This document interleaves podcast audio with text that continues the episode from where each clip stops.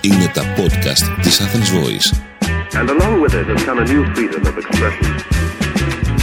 Εδώ είμαστε στα podcast της Athens Voice, Μάκης Προβατάς. Τα podcast αυτά επειδή έχουν συζητήσει με πολιτικούς που έχουν κρίσιμες, πολύ κρίσιμες θέσεις, όχι ότι υπάρχουν και λιγότερο κρίσιμες, αλλά αυτή τη στιγμή είναι ένα κρίσιμο, κρισιμότατο θέμα, το θέμα της υγείας. Το ονομάζουμε Athens Voice Politics και σε αυτό το podcast έχουμε το πρώτο για τον ίδιο και χαιρόμαστε πολύ γι' αυτό. Έχουμε τον Υφυπουργό Υγείας, τον ε, κύριο Μάριο Θεμιστοκλέος, τον οποίο ευχαριστούμε και πάλι που είναι εδώ. Ευχαριστούμε πολύ και πάλι, Υπουργέ. Ε, Σκεφτόμουν το εξής, επειδή πριν κάποια στιγμή στο πρώτο μέρος είπατε για, το, για τους μισθούς, που είναι ένα βασικό θέμα που έρχεται και επανέρχεται. Ότι οι γιατροί παίρνουν μισθούς, όλοι το ξέρουμε, τρομερά χαμηλότερους από ό,τι θα πάρουν από άλλες χώρες, συμπεριλαμβανομένε και της Κύπρου, που είναι εντυπωσιακό. Ένα θέμα μέχρι πού μπορεί να φτάσει η Ελλάδα αντικειμενικά το μισθολόγιο, μέχρι πού μπορεί να, να υποσχεθεί και να το κάνει πράξη γιατί και το επίκαιρο του πράγματος έχει σημασία σύντομα ότι θα φτάσει. Και ένα άλλο θέμα είναι το εξής. Συζητούσα πρόσφατα, σας το λέω απλώς για να έχετε και το, να έχετε και το όνομα. Συζητούσα με τον ε, κύριο Κρυμιζή, τον διαστημικό επιστήμονα, και μου είπε το εξής: Μου λέει, Μην νομίζεις ότι το βασικό θέμα όλων που δεν γυρίζουν στην Ελλάδα των Ελλήνων είναι το οικονομικό. Είναι το περιβάλλον που θα βρεις. Μου λέει πάρα πολλοί δεν δίνουν τόση σημασία στο οικονομικό γιατί το έχουν λυμμένο, γιατί ήδη δουλεύουν πολλά χρόνια κτλ. Πάρα πολλοί έχουν πρόβλημα με το περιβάλλον. Πώς μπορούμε λοιπόν να φτιάξουμε ένα περιβάλλον, και το λέω με αφορμή ότι διάβασα με πολύ μεγάλη χαρά το ότι ήρθε ο κύριος Κοντοβουνίσιος στον Ευαγγελισμό. Το διάβασα με πολύ μεγάλη χαρά, ένας πολύ σπουδαίος έτσι, από το Imperial College να πούμε. Ε, πώς, τι μπορεί να κάνετε, είναι διπλή ερώτηση και δεν ξέρω αν ε, είναι διπλή ερώτηση και θα την απαντήσω πάνω στο οικονομικό. Η χώρα έχει χαμηλούς μισθούς στους γιατρούς, οι οποίοι έχουν βελτιωθεί αρκετά το τελευταίο χρονικό διάστημα. Έχουμε μία αύξηση 10% που αφορούσε όλο το ιατρικό προσωπικό. Έχουμε την αύξηση των, που πήραν και στους δημοσίους υπαλλήλους και έχουμε και μια επιπρόσθετη αύξηση στις εφημερίες των γιατρών 20 ε, καθώς και έχουμε και σε συγκεκριμένες ειδικότητες και σε συγκεκριμένες περιοχές που έχουμε πρόβλημα ε, θα έχουμε μια αύξηση στα επιδόματα που δίνουμε για να αντιμετωπίσουμε το πρόβλημα ότι ανοίγουμε θέσεις και δεν καλύπτεται. Ε, άρα υπάρχει κατεύθυνση ότι αυξάνουμε τον μισθό των γιατρών και στα πλαίσια των οικονομικών δυνατοτήτων της χώρας ε, θα αυξήσουμε κι άλλο τους μισθούς όσο η χώρα μπορεί να αντέξει. Αλλά πρέπει να είμαστε ειλικρινείς και γι' αυτό πρέπει να ξανατοποθετήσουμε λίγο και θα έρθω και στο δεύτερο μέρος, στο δεύτερο σκέλος. Ε, η μισθή αυτή τη στιγμή στον ιδιωτικό τομέα είναι πάρα πολύ ψηλή. Ένας γιατρός στον ιδιωτικό τομέα αυτή τη στιγμή αμείβεται πολύ υψηλότερα από το δημόσιο και γι' αυτό το δημόσιο δεν προτιμάται, αν θέλετε, σε κάποιο βαθμό ή δεν έχει το ίδιο ελκυστικό όπως ήταν τα προηγούμενα χρόνια. Εδώ έχουμε να κάνουμε το εξής και είναι και στη φιλοσοφία που είπατε εσείς στο περιβάλλον. Θα πρέπει να ξανακάνουμε το δημόσιο σύστημα υγείας ακόμη και με την ευελιξία που θα παρέχει και θα έρθω που θα γίνω πολύ πιο συγκεκριμένο το κρατέο σύστημα. Την επιλογή που θα πρέπει να κάνει ο νέος γιατρός και θα είναι η πρώτη επιλογή του νέου γιατρού και η επιλογή του γιατρού που θα είναι στο εξωτερικό για να έρθει. Αυτό μπορεί να γίνει ούτε ανακαλύπτοντας τον τροχό, ούτε την φωτιά, για να το πω έτσι, κάνοντας τι έχουν κάνει άλλες χώρες. Και τι έχουν κάνει άλλες χώρες είναι να μπορεί ο γιατρός του δημοσίου συστήματος να μπορεί να εργάζεται και εκτός του νοσοκομείου. Αγκυλώσει που έχουμε, που αυτή τη στιγμή σας λέω το εξής, ότι ένας γιατρός που είναι στον Ευαγγελισμό έχει πολύ μεγάλη δυσκολία να πάει να χειρουργήσει ακόμη και στο τζάνιο. Θα πρέπει να πάρει ειδικές άδειες. Το σύστημα είναι τόσο κλειστό και τόσο χειρωμένο που κάνει πάρα πολύ δύσκολη τη διαδικασία και δεν είναι και ελκυστικό.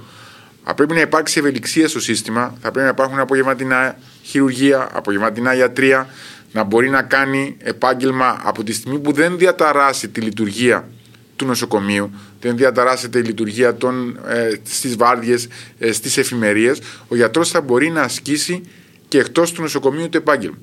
Όλες οι υπόλοιπες χώρες το κάνουν, γιατί η δική μας να μην μπορεί να το κάνει. Αυτό και θα αυξήσει ε, τον, την αμοιβή των γιατρων και θα συνδέσει, γιατί πρέπει να γίνουν δύο πράγματα, να συνδέσει και την αμοιβή με την παραγωγικότητα των γιατρών. Οι γιατροί κάνουν ένα λειτουργήμα και θα πρέπει να τους αμείβουμε και με το γιατί δεν παράγουν όλοι το ίδιο. Ξέρετε, δεν μπορούμε να πληρώσουμε κάποιον χειρουργό ο οποίος κάνει δύο χειρουργία το μήνα το ίδιο με κάποιον χειρουργό που κάνει 100 χειρουργία το μήνα. Θα πρέπει να μετρήσουμε. Θα πρέπει να μετρήσουμε και να πληρώσουμε με βάση αυτό. Αν δεν πάμε στη νέα εποχή, θα συζητάμε πάλι ότι η μισθή των γιατρών είναι χαμηλή, γιατί ποτέ η μισθή των γιατρών, αν πας να δώσεις ένα μισθό οριζόντια σε όλους, δεν θα είναι στα επίπεδα του ιδιωτικού τομέα ή στου μισθούς τους οποίους δίνει η Αγγλία. Αλλά και η Αγγλία, αν το σκεφτεί κάποιος, αυτό κάνει. Ο βασικός μισθός στην Αγγλία, ναι, μεν είναι υψηλότερος από την Ελλάδα, αλλά τα χρήματα στην Αγγλία και στη Γερμανία ο γιατρός τα παίρνει με βάση την παραγωγικότητά του. Και εκεί θα πρέπει να στρέψουν οι κατάσταση. Και θα πρέπει να στρέψουμε ακόμη και αυτοί που είναι αντίθετοι με τέτοιου είδους ενέργειες, θα πρέπει να σκεφτούν ότι τέτοιου είδους ενέργειες είναι αυτές που δυναμώνουν το δημόσιο σύστημα υγείας. Αυτές οι ενέργειες είναι που θα κάνουν όταν ανοίγει μία θέση στο ΕΣΥ να γίνεται πολύ μεγάλη προσέλκυση γιατρών για το ποιος θα πάρει τη θέση. Όλα αυτά είναι που θα κάνουν το εσύ να είναι ελκυστικό και τους γιατρούς να το θέλουν. Αυτό είναι ενδιαφέρον που λέτε. Και προσπαθώ να το φανταστώ τώρα όσο ώρα μιλάτε που σας κοιτάζω, προσπαθώ να το φανταστώ μου μοιάζει το ίδιο μακρινό και το ίδιο κοντινό. Δηλαδή, μπορώ και να το καταλάβω ότι μπορεί να γίνει. Δηλαδή, ένας γιατρός που θέλει να, να, να, πώς να, πω, να υπηρετήσει ναι, το ναι, λειτουργήμά ε, του να, να, να πάει στο Να σας απαντήσω ως γιατρο οι δυνατότητες που, που δίνει το δημόσιο σύστημα δεν συγκρίνονται.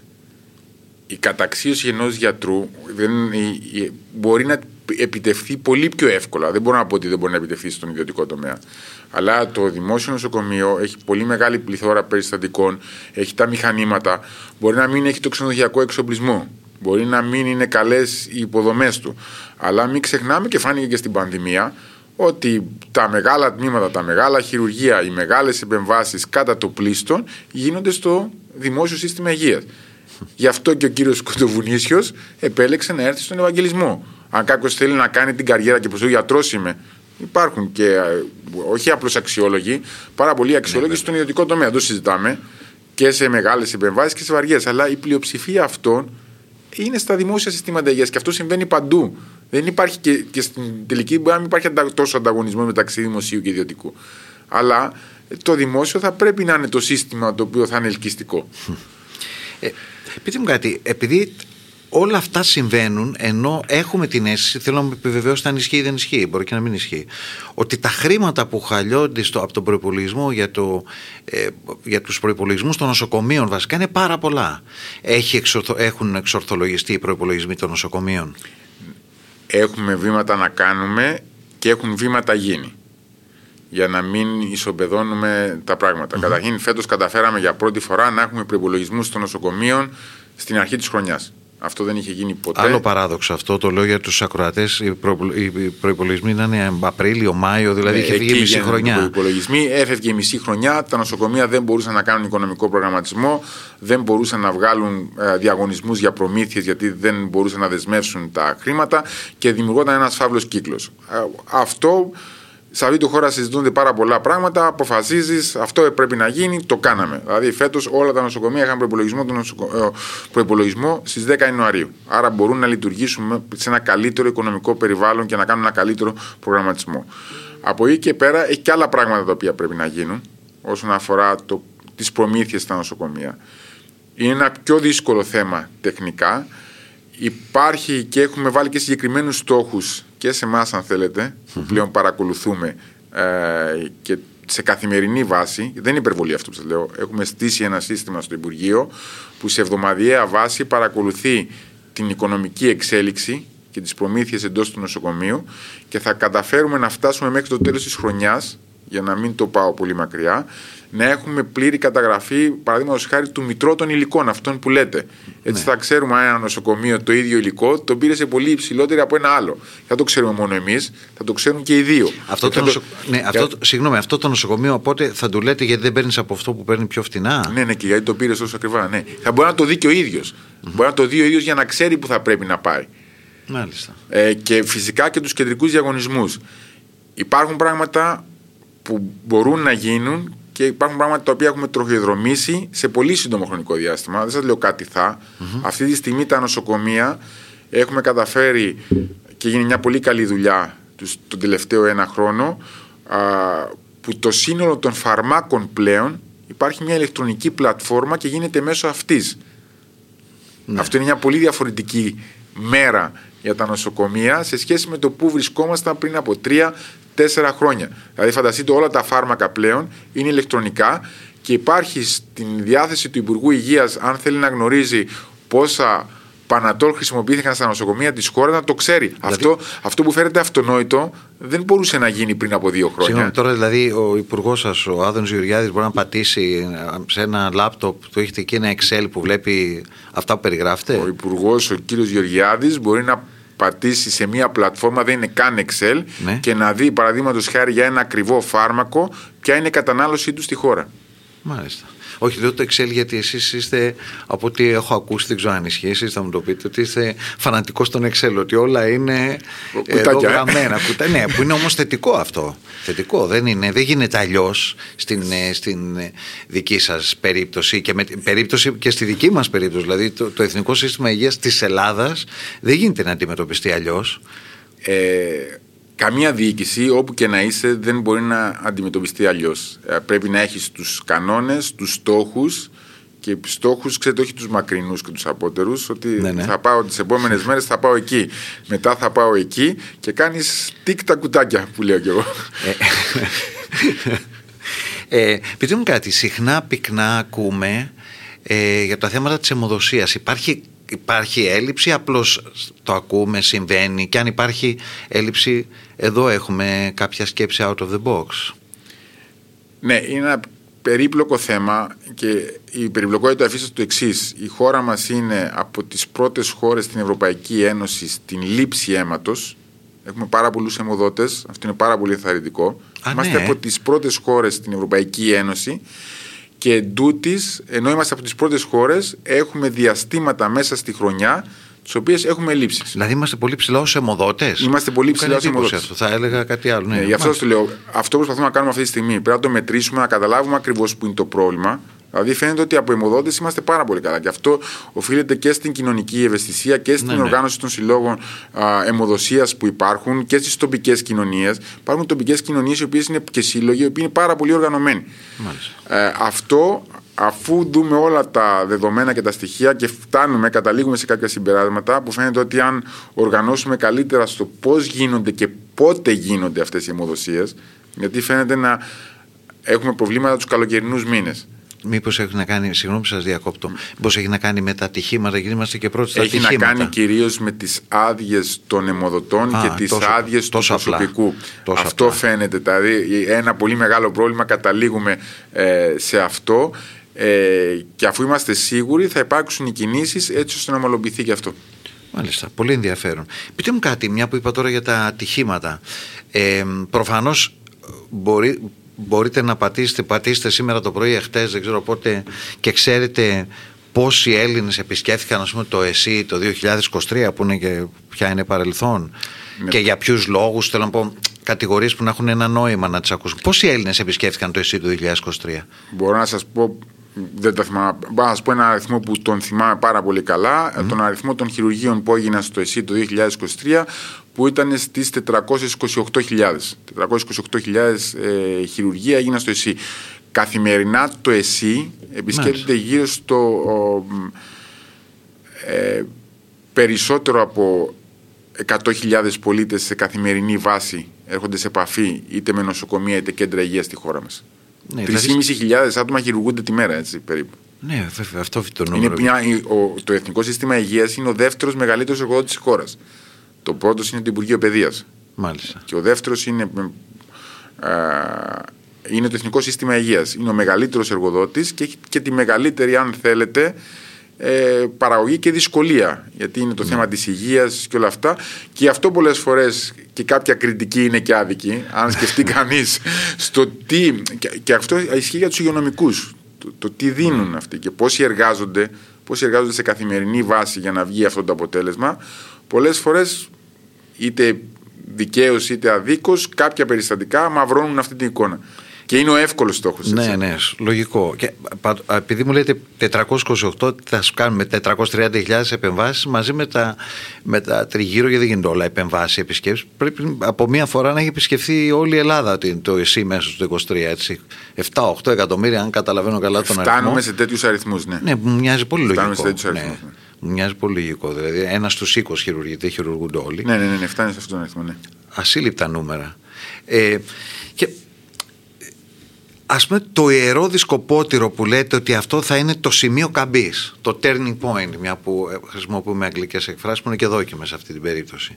Όπου λέτε ότι αν αυτό το επιτύχουμε, μετά θα, θα είναι πραγματικά θα είναι μια καινούρια μέρα για το ΕΣΥ που θα τη δει για το Εθνικό Σύστημα Υγείας που θα το καταλάβει και ο πιο δύσπιστος Έλληνας πολίτης. Ποια είναι; Το τέλος του 2025 ναι. γιατί τότε θα έχουμε ανακαινήσει πολλά τμήματα σε όλα τα νοσοκομεία της χώρας μας.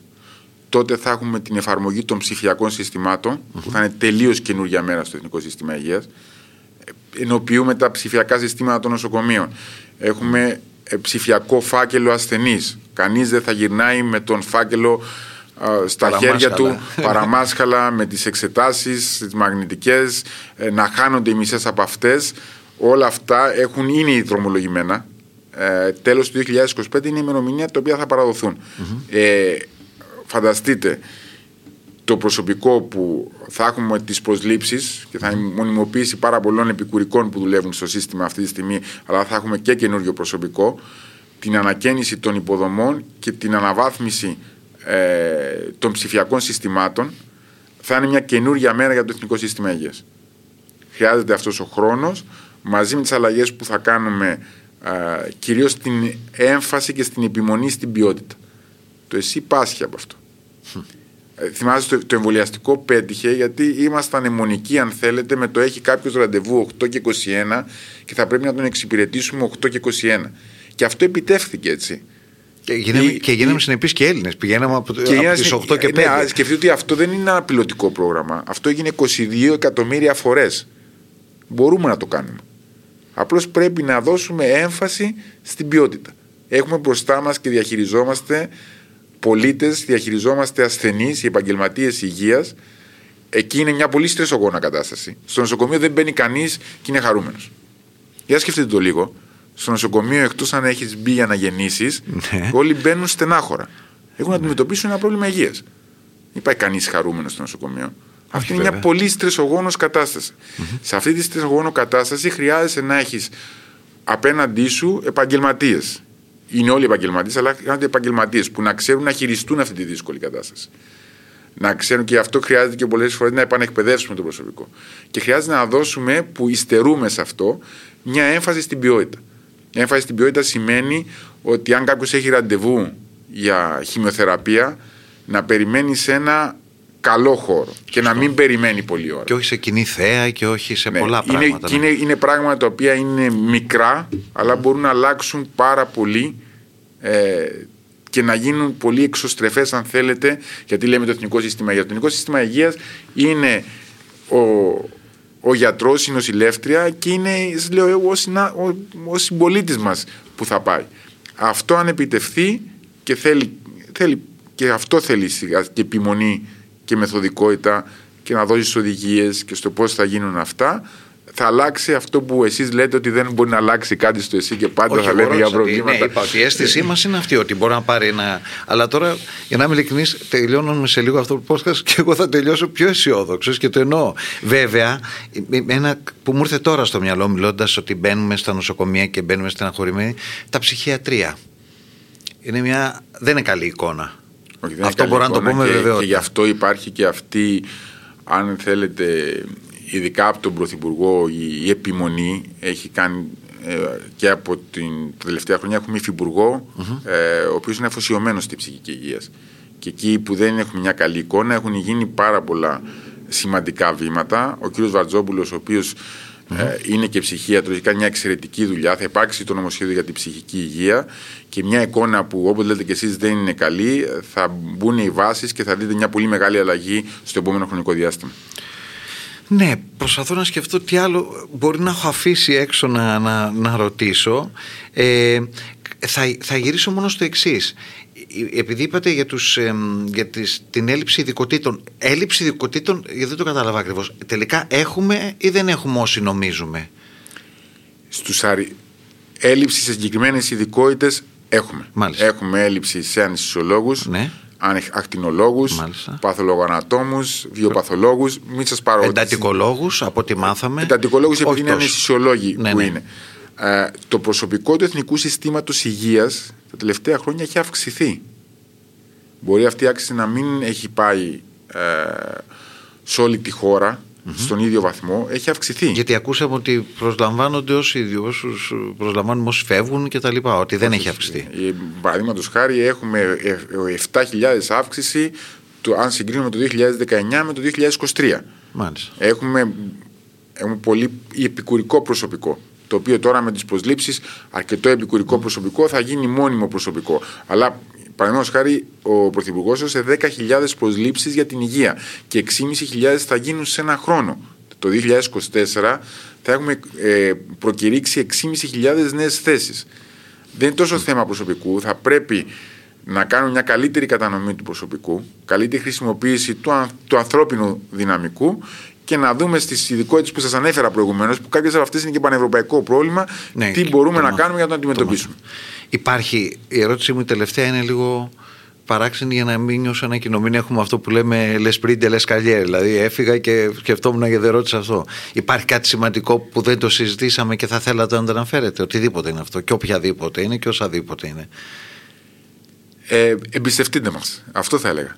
Το Εθνικό Σύστημα Υγείας γίνεται μια πολύ μεγάλη συζήτηση. Ορισμένες φορές αδικείται περισσότερο α, από όσο χρειάζεται, αλλά εκεί που μετριέται, αν θέλετε, το μπόι του καθενός, και αναφέρομαι στην πανδημία, το Εθνικό Σύστημα Υγείας, η υγειονομική μας, μετρήθηκαν. Και εκεί που άλλες χώρες, πολύ πιο πλούσιες και πολύ πιο οργανωμένες από εμάς, κατέρευσαν, εμείς σταθήκαμε όρθιοι. Και σταθήκαμε, όχι μόνο σταθήκαμε όρθιοι, αλλά βγάλαμε και εμβολιαστικό πρόγραμμα και κάναμε και κάποια πράγματα καλύτερα από τους Ευρωπαίους. Μπορούμε να το κάνουμε. Είναι η ώρα να σκεφτούμε έξω από τις, τα παραδοσιακά και ακόμη και από αυτά που παραδοσιακά δεν μπορούσαμε να κάνουμε. Ξέρετε, ορισμένες φορές στη χώρα αυτή γίνεται συζήτηση για τα απογευματινά χειρουργία. Ξέρετε πότε ψηφίστηκα; Ψηφίστηκα. Το 2001, κάπου Το 2001. Ναι, ναι, το επισημήτη, αυτό είναι το μόνο που θυμάμαι. Ναι. Και γίνεται μια ολόκληρη συζήτηση. Ε, αυτό κάποια στιγμή θα πρέπει να το κάνουμε. Όταν λες κάτι θα πρέπει να το κάνεις. Το πιστευτείτε μας, μου άρεσε πάρα πολύ. μου άρεσε πάρα πολύ γιατί είναι από εσάς. Γιατί, ε, γιατί ε, είστε τόσο ντούερ, ξαναλέω, που δικαιούστε να το πείτε. Λοιπόν, ο Νίκος Δημόπουλος ήταν στους ήχους, τον οποίο τον ευχαριστώ πάρα πολύ. Ε, να πούμε ότι είναι τα podcast της Athens Voice, Athens Voice Politics, την επιμέλεια παραγωγής ε, την ε, έχει κάνει ο Θάνος Τριανταφύλου. Ήμασταν εδώ και χαίρομαι πάρα πολύ. Πραγματικά φεύγω γεμάτος και με, γεμάτος με λιμένες απορίες. Όχι γεμάτος απορίες. Ευχαριστούμε πάρα πολύ τον Υφυπουργό Υγείας, τον κύριο Μάριο Θεμιστοκλέο. Σας ευχαριστούμε πάρα πολύ, Υπουργέ. Σας ευχαριστώ και εγώ και το απόλαυσα. Να είστε καλά. Την πρω... το πρώτο podcast. Ωραία, θα το έχετε ως ως μέτρο σύγκρισης για τα επόμενα. Ευχαριστούμε πολύ. πολύ. Και εσείς να είστε καλά. Ήταν ένα podcast από την Athens Voice.